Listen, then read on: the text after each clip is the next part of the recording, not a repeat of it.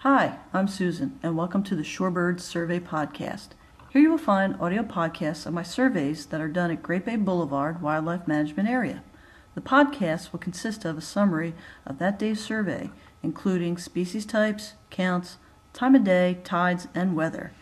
The Shorebird surveys are done for the New Jersey Audubon Society's Shorebird Survey Project. For more information, please check the website. Until next time, this has been the Shorebird Survey Podcast. Thanks for listening.